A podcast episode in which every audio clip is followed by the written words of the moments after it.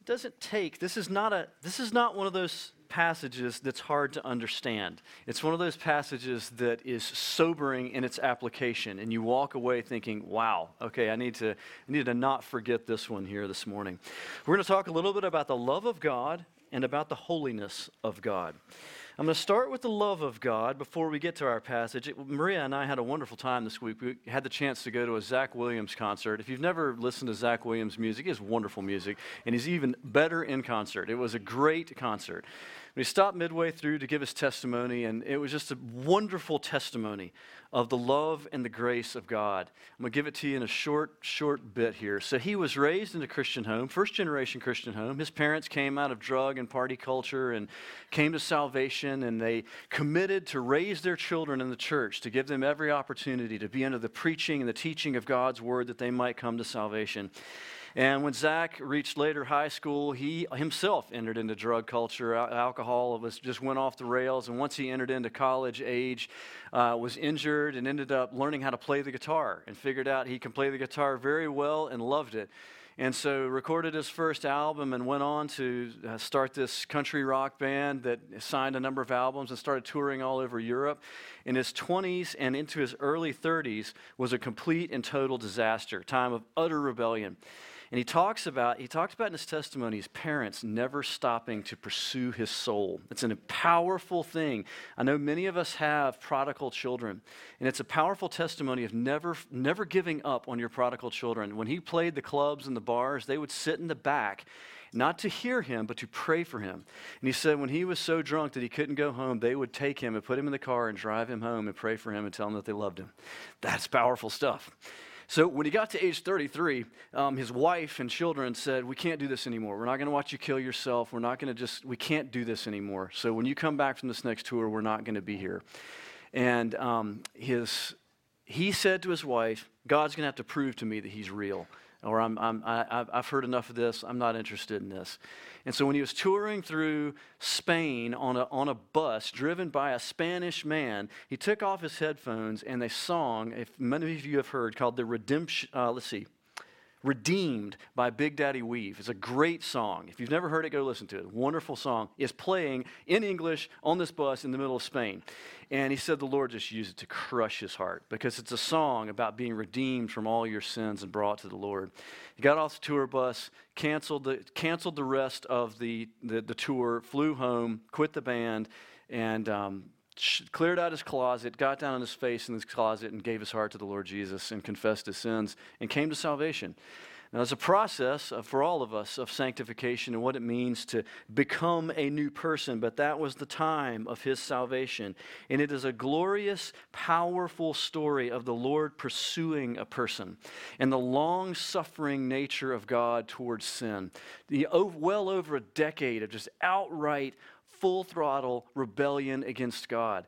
And yet the Lord had not given up on him, and his parents had not given up on him. And the Lord brings him back to himself, and now is using this man in a powerful way as a voice for this generation in Christian music and an evangelist. So the, the verse here, a hinge verse for us this morning, is for God so loved the world that he gave his only Son, that whosoever believes in him should not perish, but have everlasting life. The Lord Jesus the motivation of sending Jesus the Son is the love of God for the world.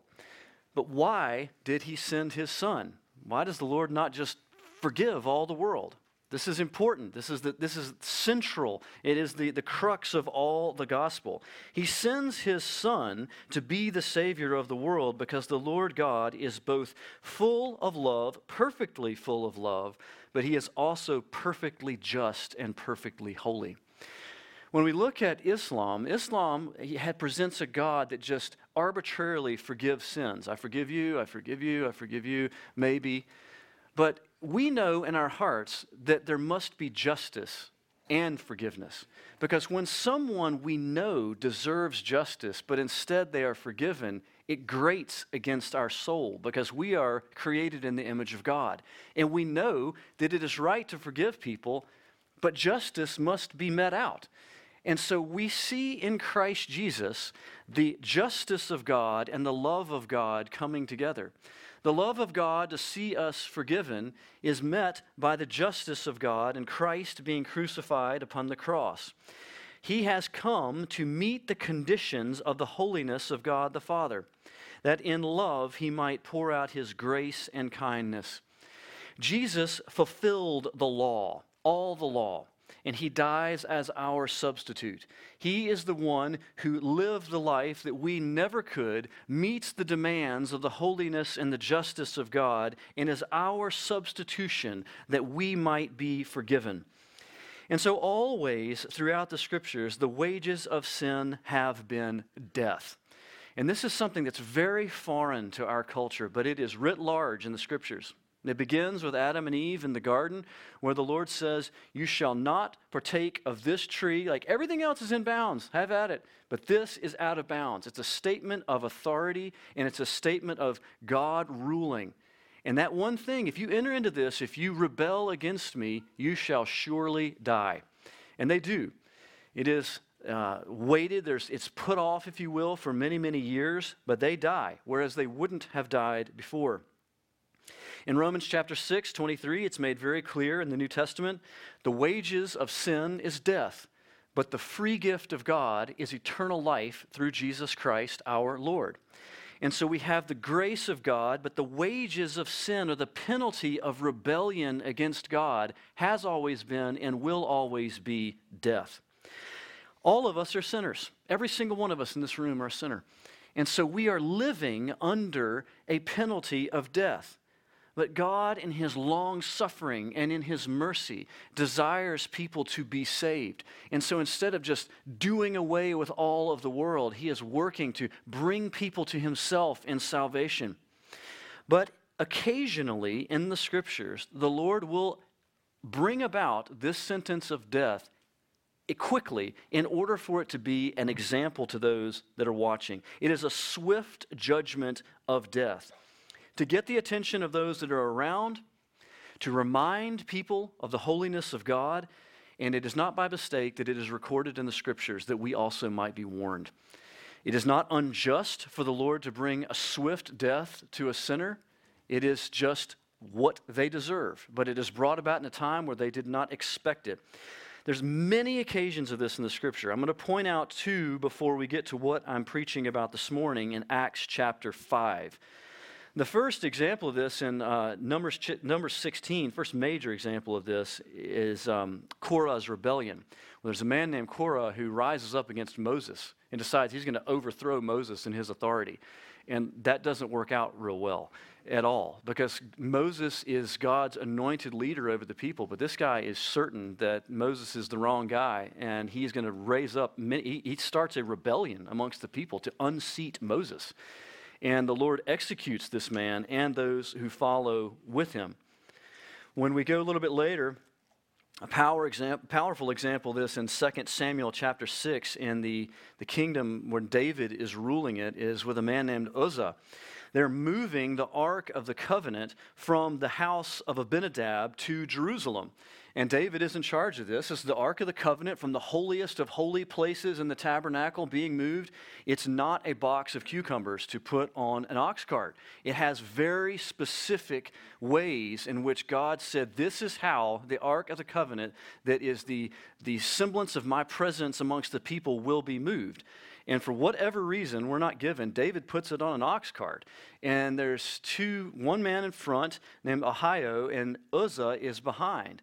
And as this is going down the road, the ox stumbles, and Uzzah feels like for, that, the, that the ark is going to somehow fall off this cart, and he reaches up to, to stabilize it. And as soon as he touches the Ark of the Covenant, which is the symbolic presence of the Lord amongst the people, he dies and drops dead. And the whole thing stops, and David is angry, and there is a stark reminder that I am a holy God, and you will not just reach up and touch me. And this is not how this works. It is, there's much that could be said there. But why I'm mentioning all of these things is because it relates directly to what we're going to look at here in Acts chapter 5. There are some people that think that all these things are for the Old Testament. God was only holy or, or angry towards sin in the Old Testament. That is not the case. The nature of humanity has never changed, and the nature of God has never changed. There is a progression to revelation, there's a progression to the work of the Lord in the world, but the nature of God and the nature of human beings has not changed. God is still perfectly full of love as he was in the Old Testament, but he is also still perfectly holy and perfectly just. And so this morning we have an example of the Lord choosing to put two people to death for their sin in a way that is similar to what he did with Korah and what he did with Uzzah.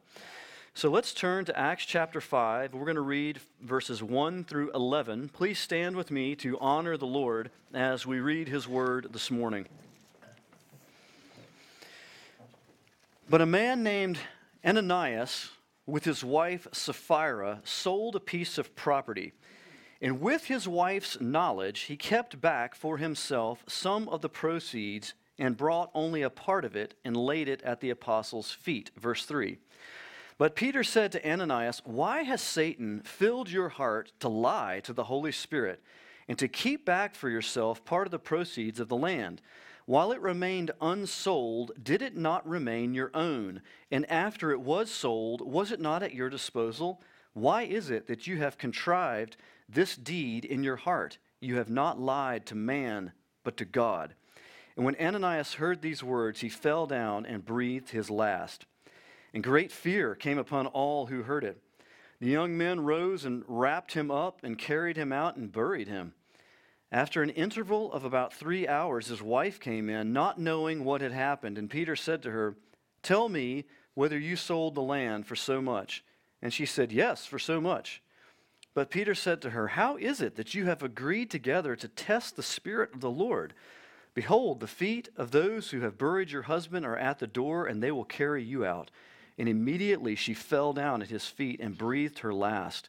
When the young men came in, they found her dead, and they carried her out and buried her beside her husband.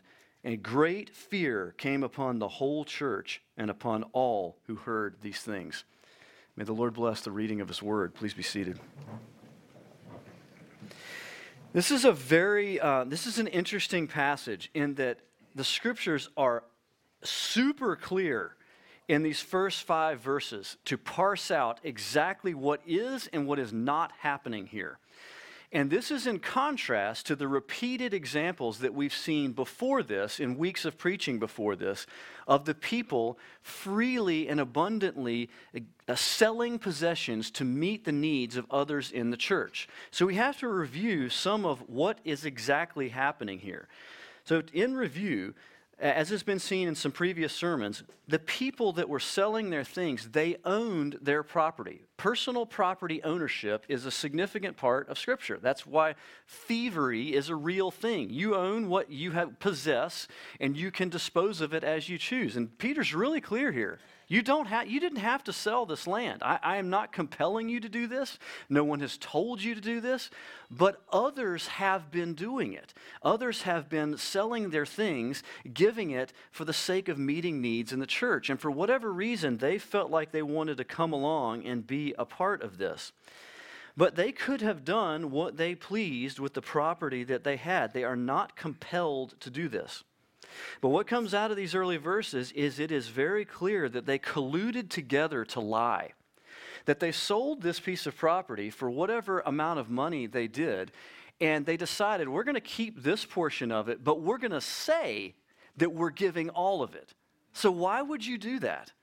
Because you want to look. It's like the person that gets the big check out, the big, oh, you gave $5,000, and here's, I want everybody here. Everybody see, I gave $5,000. Something like that is happening here. If they had just said, well, we sold it for $10,000, but we can give 7000 and or whatever it, whatever it may be, and they brought that there and said, here's, we sold this, and this is what we'd like to give to the church. Then, hallelujah, praise the Lord. But that's not what's happening here. There's a deception going on where they say, Did you sell it for this? Yes, absolutely. And there's something where they're trying to exalt themselves and look good before the church as if they are more godly than they are. That We just talked about last week Barnabas and his great example, true hearted, earnest example. And what we have here is an example of two people working to deceive the church and ultimately to deceive the Lord.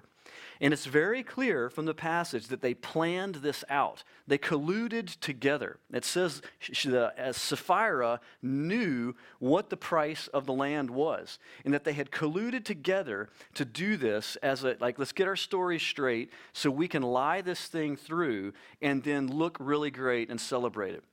That's terrible, folks. I mean, this is a serious problem, and obviously we're going to see how serious it really is. In verse 4, the last part, it's one of these important verses in the scripture. You have not lied to man, but to God. When I read that, that, that sentence there, it takes me back to Joseph and how Joseph, when he was tempted to sin with Potiphar's wife, he flees the house. and He says, I cannot do this great wickedness against the Lord. It's, it's yes, it would be against Potiphar to, to have adultery with his wife, but the, the sin is ultimately against the Lord. When we sin, we are sinning against the Lord because we are violating His holiness. It's His standard of holiness that we are breaching. And we must understand that when we're doing something like this, it's not just against our neighbor or against our spouse or against our coworker, it is against the Lord. You have not lied to man, but to God.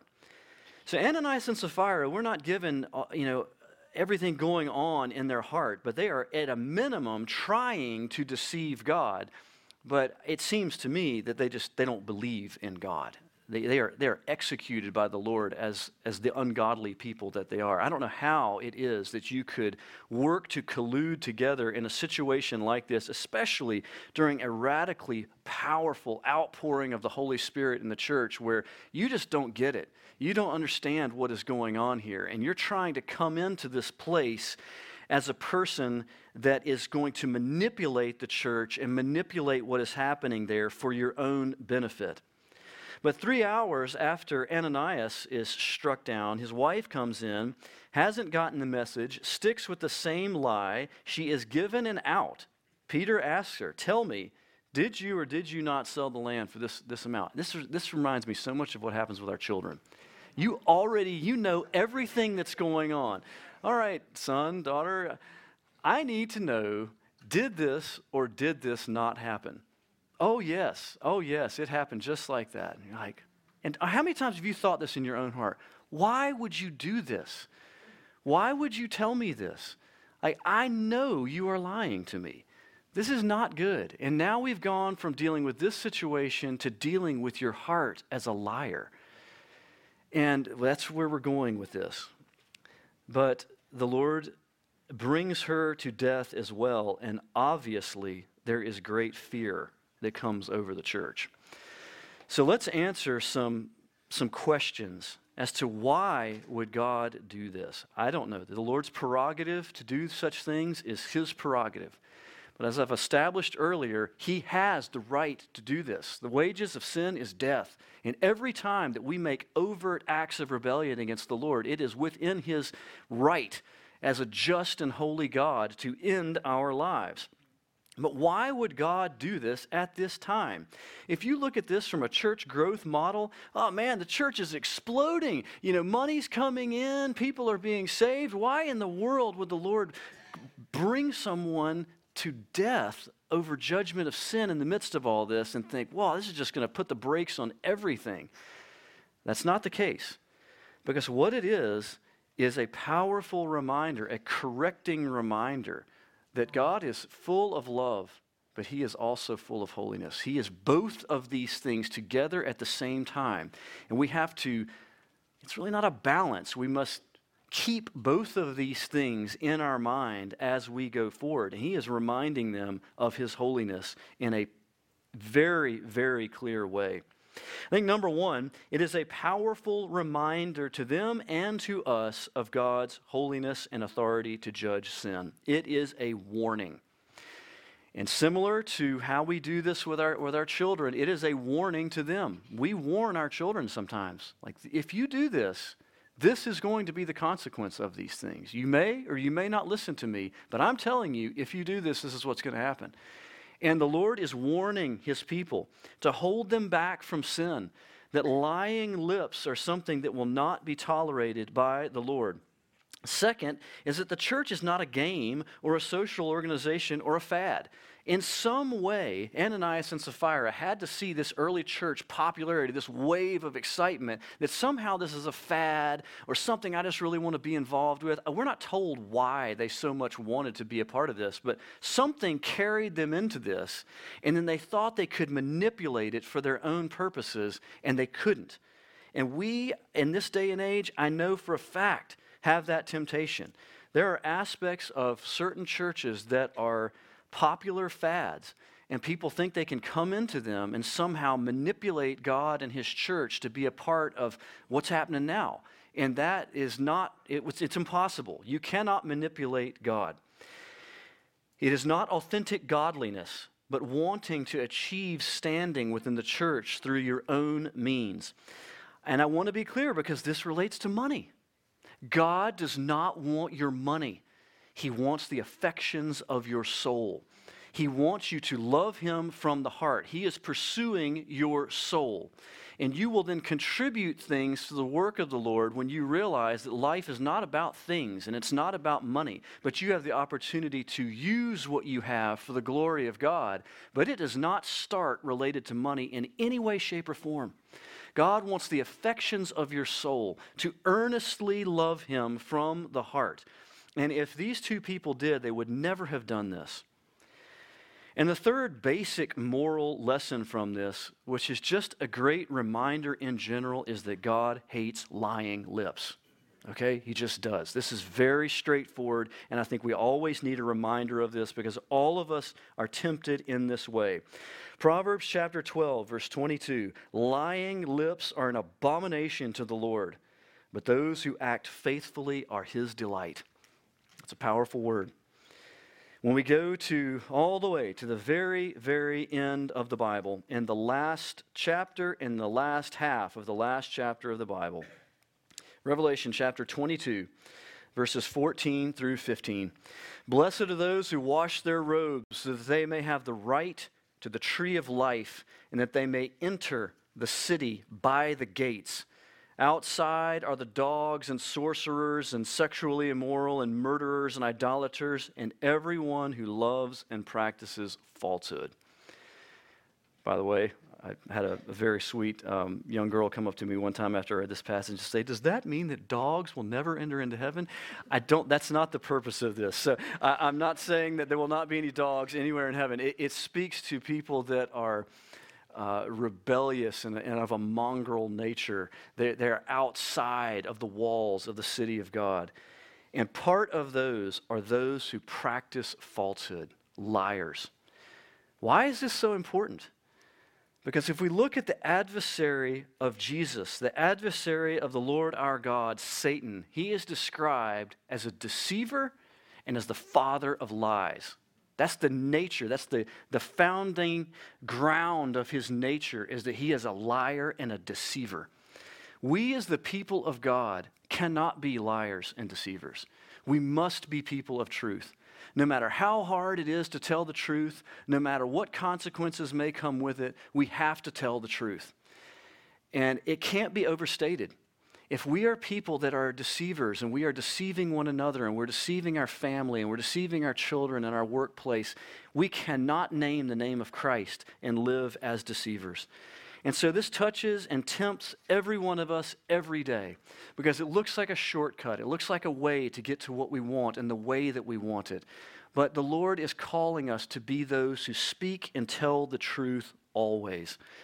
And so we must be so. For Jesus is a truth teller. He is the truth. He always speaks the truth. And in him there is no deception, there is no portion of error in what he is speaking. And so as we follow Christ, we must be committed to not being liars, not being deceivers, not being gossipers, not being untrustworthy. Verse 11, final verse here, is that great fear came upon the whole church and surely it would. The authority of God is being displayed in a way that he, he calls it. He says, Call me Father. I am God, your Father. Now, with that analogy comes love and comes authority. And every good father is one that is full of love but also displays and lives out proper authority. And with God the Father, He is the perfect Father, and His authority is perfect, and it is perfect in holiness. And we must be reminded this morning by reading this passage that God will judge your sin. He will judge my sin, and He will judge your sin. That the church is not a game, and that God cannot be deceived. You may have everybody in your life fooled, but you do not have God fooled. You cannot deceive God. Don't try. The only way out of this situation is the mercy of Christ Jesus. When you come and you confess your sins to Jesus, you will find that He is full of grace and full of mercy and will forgive your sins. But you must bend the knee and confess your sins and turn your heart over to Him. Going back to the early you know, testimony of Zach Williams, you've got to come to the end of yourself and you've got to get down on your knees in a low place and ask God to forgive you, and He will. And you will realize that He is the Savior. May we all trust the Lord today and be, be warned by His holiness that we might walk in His grace. Let's pray together. Lord Jesus, thank you for this morning. Thank you for this passage. It's a sobering passage, a warning passage. But Lord, when we put it together with the beautiful passages we've read before this and what we know to be true in our hearts of your salvation, it's something that straightens our, our back a little bit and reminds us, Lord, we've got to be careful. We cannot uh, wade over into lying and deceiving. No matter how tempting it may be, Lord, we must not go that route. We must not go the route of Satan, the adversary, the deceiver. Lord, we must be those who stand with Christ and walk in truth. Help us all in this. And Lord, I pray that if there is any here this morning that is living in deception, that think they've got everybody deceived, nobody knows what's really going on, I pray that they would just be shaken to the core in realizing that you know every detail of their life. You know all the rebellion of their life. And I pray that that great shaking would not lead them to despair, but would lead them to repentance and that in repentance they would find life through the mercy of Jesus our Lord. In Christ's name we pray. Amen.